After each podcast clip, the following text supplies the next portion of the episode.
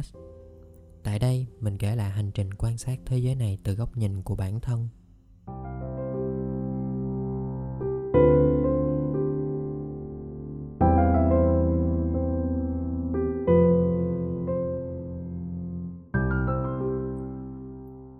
Hi, xin chào tất cả các bạn. À, lâu rồi cũng chưa gặp lại các bạn. Tuần vừa rồi thì mình rất là bận kiểu như đầu tắt mặt tối luôn á. Và mình cũng tranh thủ thu cái podcast này ờ, trong lúc chỉ còn khoảng một tiếng nữa là sẽ phải tới một cái cuộc hẹn tiếp theo.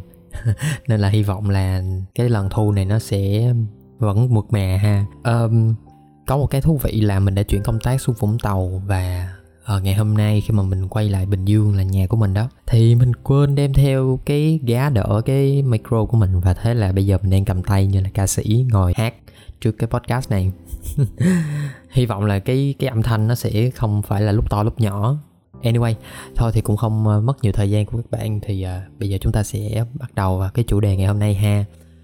Uh, chủ đề ngày hôm nay thì mình muốn nói về những chiếc hộp cá định kiến. Hộp cá ở đây khi mà nhắc tới hộp cá thì um, mọi người sẽ thường nghĩ rằng là những con cá nó được đóng hộp gọn gàng ở trong một cái hộp và chúng ta có rất nhiều cái hộp khác nhau đúng không? Thì um, định kiến nó cũng giống như vậy gì đó. Những cái suy nghĩ là những con cá và chúng ta đóng hộp nó thành những cái định kiến khác nhau.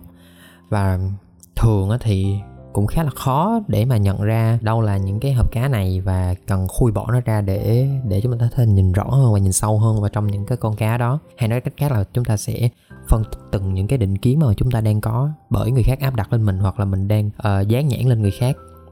Thì khi mà nhận ra được rồi chúng ta mới bắt đầu phân tích kỹ hơn về những cái luồng suy nghĩ đó để khi mà về sau chúng ta có những cái quyết định hoặc cái góc nhìn nó đúng đắn hơn. Từ góc nhìn của mình và từ trải nghiệm của bản thân mình thì mình cũng có rất nhiều uh, lần mà hành động sai hoặc là có những cái góc nhìn sai. Khi mà bản thân mình có những cái định kiến với người khác hay bị áp lực bởi những cái định kiến xung quanh buộc mình phải thay đổi cái hành vi của mình. Um, thì cái chuyện đó nó xảy ra như thế nào thì uh, cùng mình lắng nghe tiếp ha.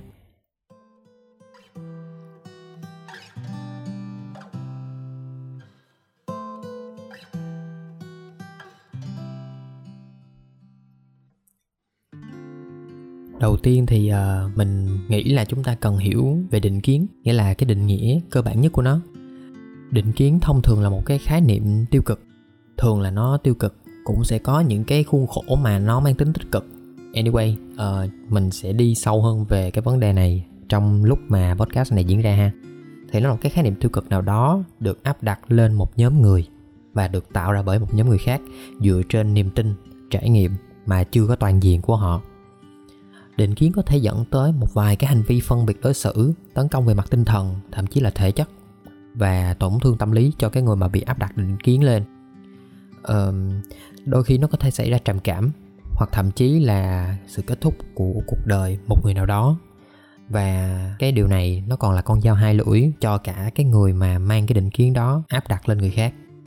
Và những cái hộp cá định kiến này nè nó tồn tại dưới rất nhiều khái niệm rất nhiều hành vi và ở nhiều nhóm khác nhau. Thường thấy là ở tuổi tác nè, định kiến về tuổi tác, định kiến về giới tính, xu hướng tính dục, định kiến về tôn giáo, ngành nghề, văn hóa, sắc tộc, vân vân và vân vân. Hay đơn giản hơn là cái việc mà bạn học một cái trường nào đó thì cũng sẽ có những cái định kiến nhất định xung quanh của bạn và được dán lên bạn. Ví dụ nha trai bách khoa thường rất là khô khan, nhạt nhẽo và thường mặc đồ áo sơ mi quần thể dục kiểu như thế. Hồi xưa mình học bách khoa thì lúc nào cũng nghe những cái câu như thế đó. Vậy thì bây giờ đã hiểu về định kiến rồi. Chúng ta sẽ đi tới tiếp phần tiếp theo. Đó là nó được tạo ra như thế nào ha?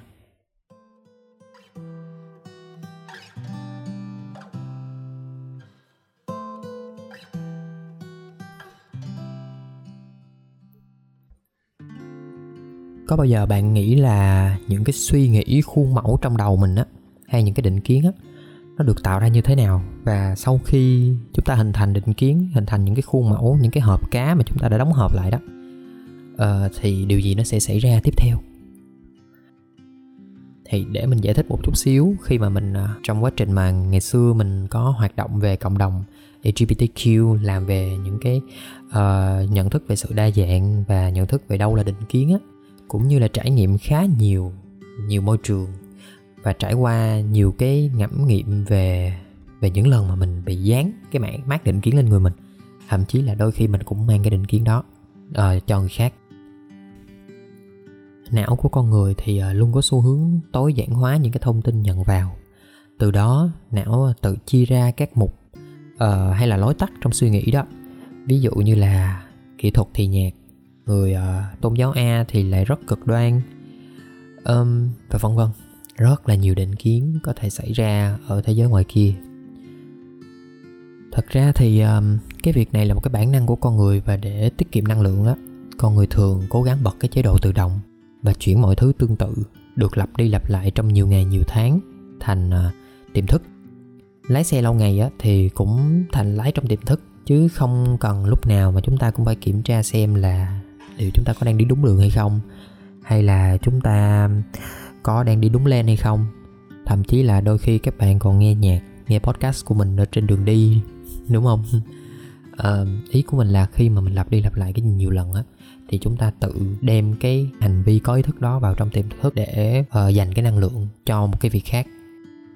Mỗi lần nghe về một cái mẫu thông tin nào mà giống trong quá khứ lặp đi lặp lại nhiều lần thì não liền tự lôi ra những cái gạch đầu dòng về thông tin đó thường thì cái việc mà suy nghĩ và cứ đánh giá lại như vậy rất là mệt. À, giống như bạn học một cái một cái chương mới trong trong môn toán học môn hóa chẳng hạn thì bạn cần rất nhiều thời gian để để ngẫm nghĩ về nó đúng không?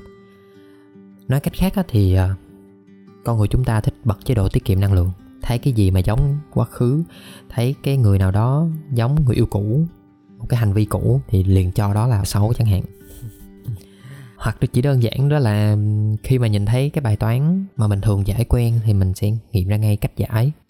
Chứ không phải đi từng bước là bước 1, bước 2, bước 3 uh, ờ, tìm delta khi giải phương trình bậc 2 chẳng hạn rồi xét coi là là có bao nhiêu nghiệm. Thường thì khi mà làm lâu thì chúng ta sẽ nhìn ra được ngay là nó có bao nhiêu nghiệm hay là một nghiệm chung kiểu như thế. Hơi nhắc toán một xíu hy vọng là các bạn sẽ không có không có bị uh, hoảng sợ ha vì à, nghe podcast thường là chỉ để để thư giãn thôi mà đúng không? Ok um, trên thực tế thì uh, theo một bài báo trên tạp chí Current Directions in Psychological Science định kiến xuất phát từ nhu cầu tâm lý bên trong. Nơi mà nhiều người không có cảm thấy thoải mái với cái sự mơ hồ và có xu hướng khái quát hóa về người khác. Nghĩa là để phân tích một vấn đề thường sẽ cần kha khá thời gian cho cái việc suy nghĩ tự phản biện để có được một cái bức tranh tổng quát. Và đôi khi cái bức tranh này thì nó sẽ không có rõ ràng. Nếu mà lấy cái ví dụ thực tế thì có rất nhiều chuyện mà xung quanh mình hoặc là cái chuyện mà các bạn và mình có thể gặp hàng ngày, thường thì nó sẽ không có quá rõ ràng mà nó chỉ đơn giản là những cái gạch đầu dòng thông tin thôi. Nhưng mà chúng ta luôn muốn khái quát hóa nó bằng một cái dòng kết luận duy nhất. Hay nói cách khác là từ những cái gạch đầu dòng đó chúng ta đóng hợp để ra được một cái kết luận việc này thì um, không có sai nhưng mà trong một vài trường hợp đặc biệt thì cái kết luận nhanh quá có thể dẫn đến cái việc mô tả sai cái bản chất thật sự của cái sự việc và sự vật đó. Dễ thấy nhất á là khi mà drama trên mạng nổ ra đúng không?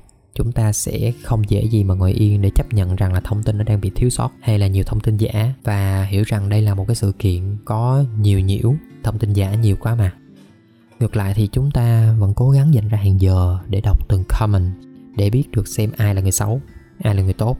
Rồi à, dán vội cái mát đó để đi công kích hay là chốt hạ luôn từ cái góc nhìn một chiều của mình.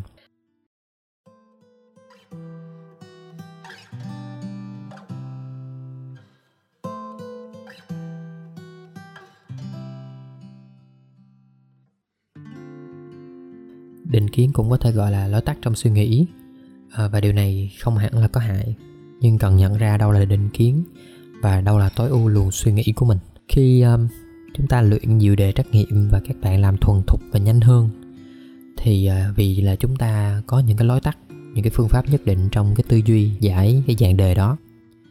Nhưng mà nhỏ mà khi mà cái đề nó đổi một tí xíu và cái bẫy nhỏ nó được gài vào mà mình vẫn giữ những cái lối tắt cũ thì chúng ta sẽ đạp bẫy ngay hay nói cách khác là cứ quen cái giải theo từng trình tự abcd đó.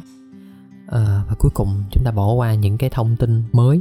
Chỉ đơn giản là giá trị cực đại và vị trí cực đại của hàm số thì uh, nó đã thay đổi rất nhiều rồi. Uh, hay nói cách khác là chúng ta đi tìm uh, fx và x của cái cái cực đại và cực tiểu đó đó. Sẵn đây ôn toán một tí xíu ha. Um, và mình từng đạp bẫy rất là nhiều lần trong môn toán. Nên đó là do tại sao mà mình ờ, lấy ví dụ là toán nhiều. Vậy thì ờ, khi mà mình làm đề xong á, làm xong bài 40 câu, quá nhanh mà lại thấy nó quá dễ, thì tự nhiên mình cảm thấy lo lo, và chắc là các bạn cũng vậy, đúng không? Tại vì chúng ta, kiểu, ôi, không biết là đã có đạp bẫy ở đâu chưa mà sao cái đề này nó dễ quá vậy? Vì vậy mà bản thân mình sau nhiều lần mắc sai lầm trong cái việc dán mát hoặc là cứ đi theo một lối mòn cũ, thì ờ, mình cũng đã chậm lại để quan sát đầy đủ, hoặc là chọn im lặng, hoặc là chọn nói ra chỉ những cái thứ mình biết, chứ không có vội kết luận về những cái sự vật, sự việc chưa rõ ràng trong cuộc sống này.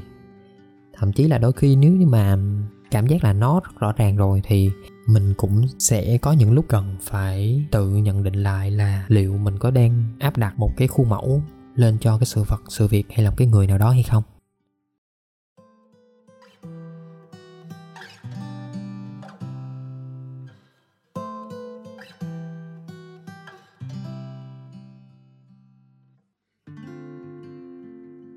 Thì đó là cái cách định kiến được tạo ra khi mà chúng ta, bạn hay mình hay bất kỳ ai đều có xu hướng là tạo ra những lối tắt trong suy nghĩ thì việc này là không thể tránh khỏi.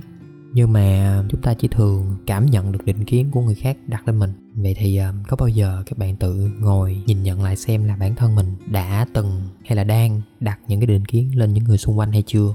Và mình đã có một cái trải nghiệm tương tự và điều đó nó đã làm mình uh, mất vài tháng để để làm quen rằng là mình đang có định kiến về một người nào đó. Và điều đó đang ngăn mình tiếp cận và làm quen với một môi trường mới.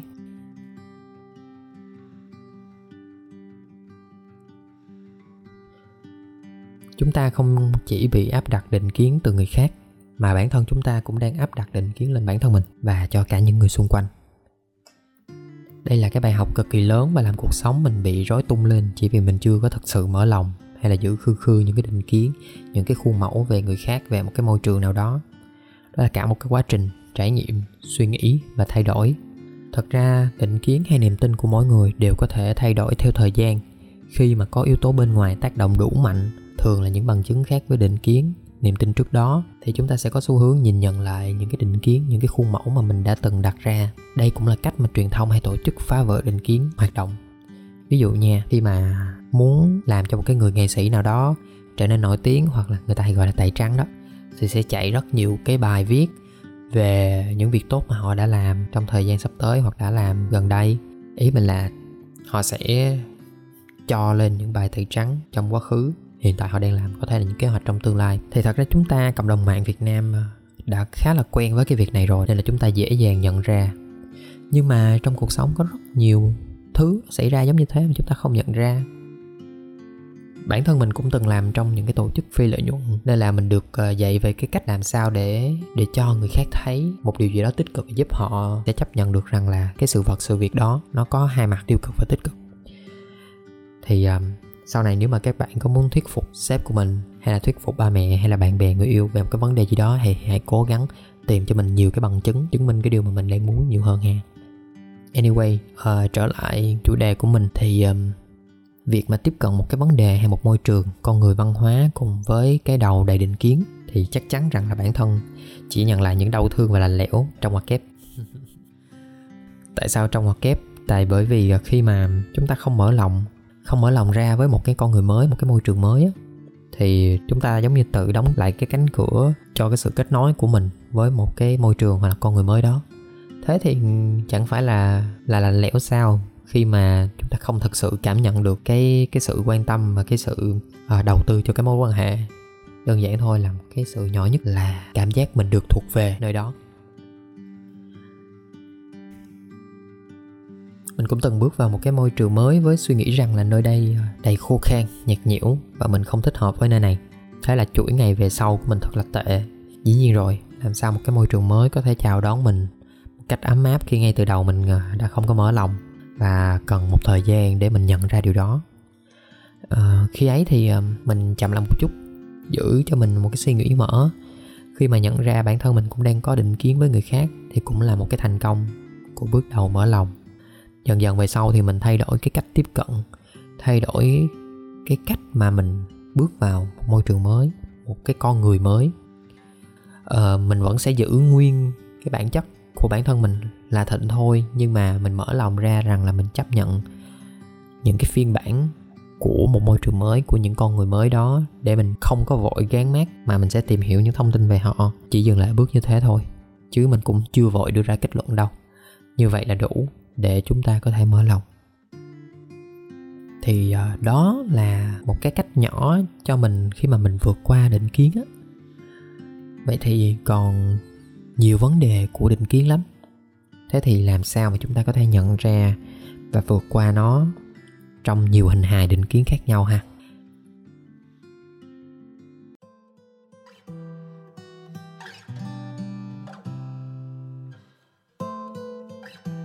Thì uh, với trải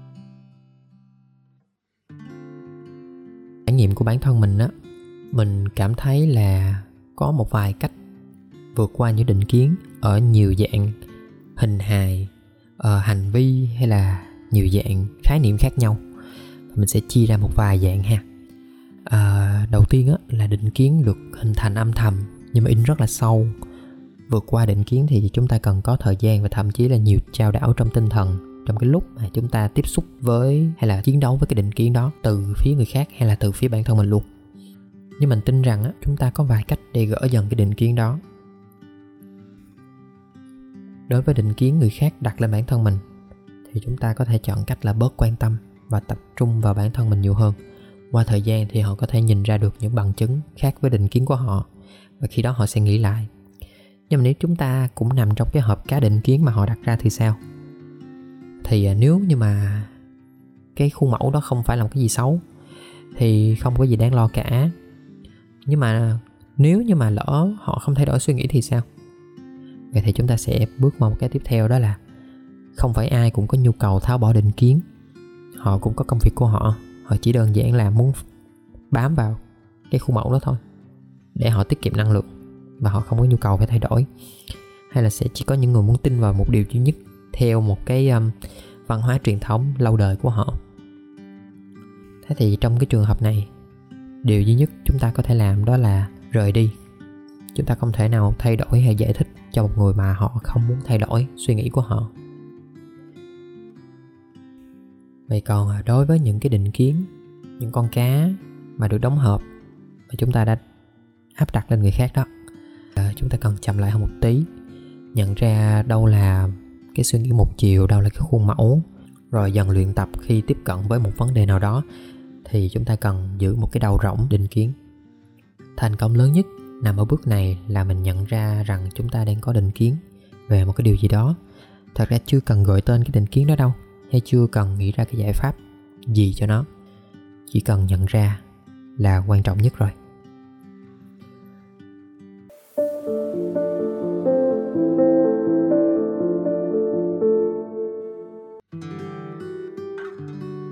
Ta cũng không cần hiểu hết về mọi thứ để phá vỡ những cái khuôn mẫu. Chúng ta chỉ cần học cách tôn trọng sự đa dạng và chấp nhận rằng là có vô số khái niệm con người tôn giáo văn hóa ở ngoài kia.